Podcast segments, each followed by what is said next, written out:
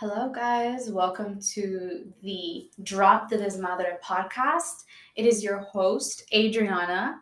I hope you are enjoying your day, evening, or night. Thank you so much for tuning in and popping in. I know it's been a couple of weeks. The truth is, I have been dealing with a lot of trauma, both current and past um, trauma that is rising and requiring me to address it. I have been in this drop to desmadre journey for about a year and a half, and slowly but surely, I will drop it all. If you do not know, or if you're not bilingual in Spanish, desmadre basically means bullshit. So Drop the Bullshit podcast, you may say, but I call it the Drop the Desmadre podcast. I want to read a piece that I wrote on a full moon, actually on the 18th of this month, November. Um, it is a very raw and open piece that I decided to write because a lot of my trauma is surfacing and writing and talking about it allows me to see my path clearly.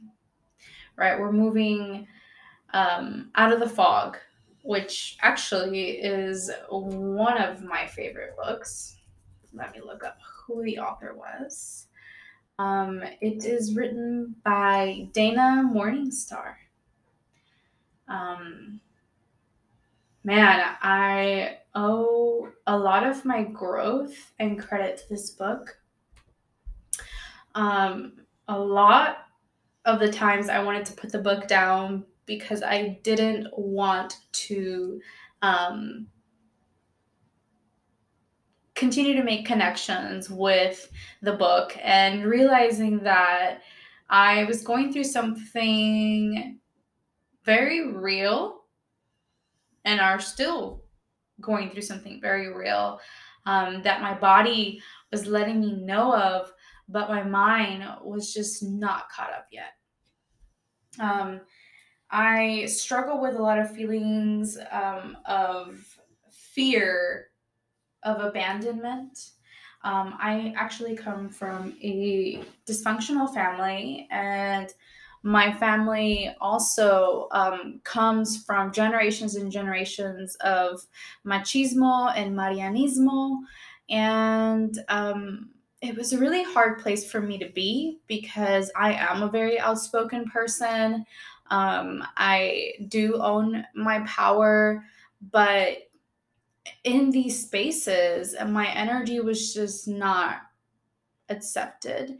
Um, and in specific specific spaces with specific people especially men um, my persona was not accepted. So for very long i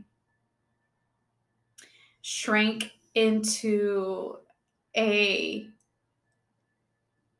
shell into a space where it was easier for me to maneuver in society for the sake of others and not myself. And I have to tell you, if it wasn't for my therapist, both of my therapists, I probably would still want to be living in that shell.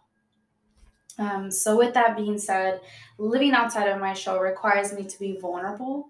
So, I am going to share one of my journal entries um, from the 18th of November.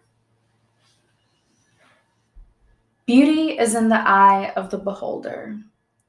For as far as I can remember, I have always wanted to be someone's quote unquote apple of my eye. So much that I catered more to my lover's feelings, or even my friends, more than my own. So much that I ignored my screaming body. I criticized, belittled, and physically hurt it. wishing that opening myself under the night sky would etch my lover's soul to mine, only to find out that it was never in my presence. My soul wandered the rooms, the streets, the crowded spaces in the memory, in their memory, and followed breadcrumbs to an empty soul. My body and memory used to the callous whispers of love and betrayal, and any rhythm of hope for better days, for respect, for loyalty, and for trust.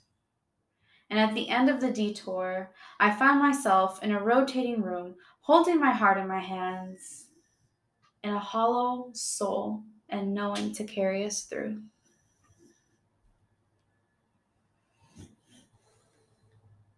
I used to be a painter and I used to paint a lot of these pieces and thoughts in my head.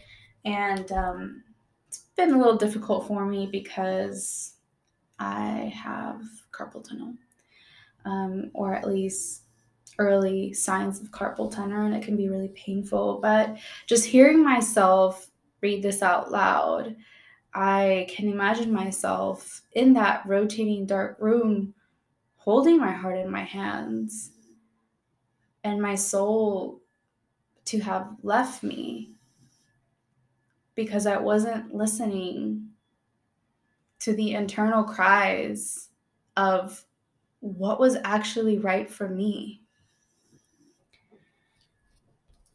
There are tons of books on abandonment. Um, for example, Love Me, Don't Leave Me um, by Michelle Skeen, I believe. Um, and she talks a lot about safety, security, and protection, and how we need it just as much as adults as we need it, um, as we needed it when we were babies.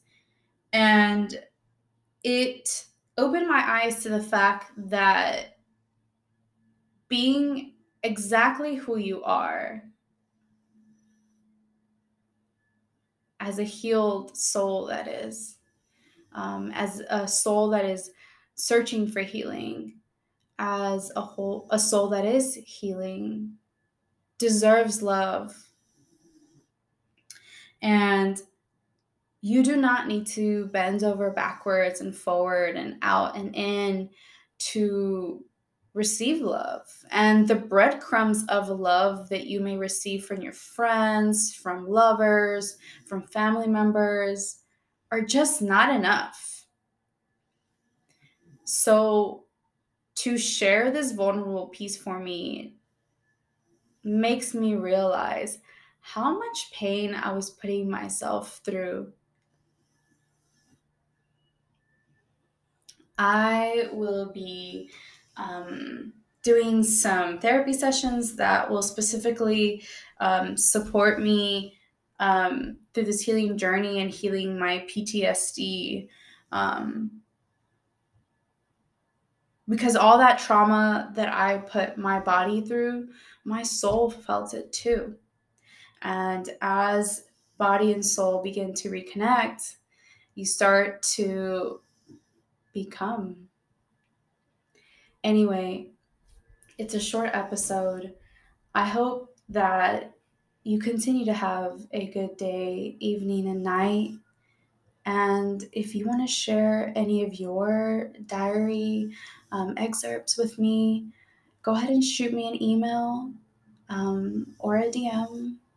And if you're okay with it, I would love to read it um, so that we can build a community of people who are okay with being vulnerable and who are here for you during your healing journey.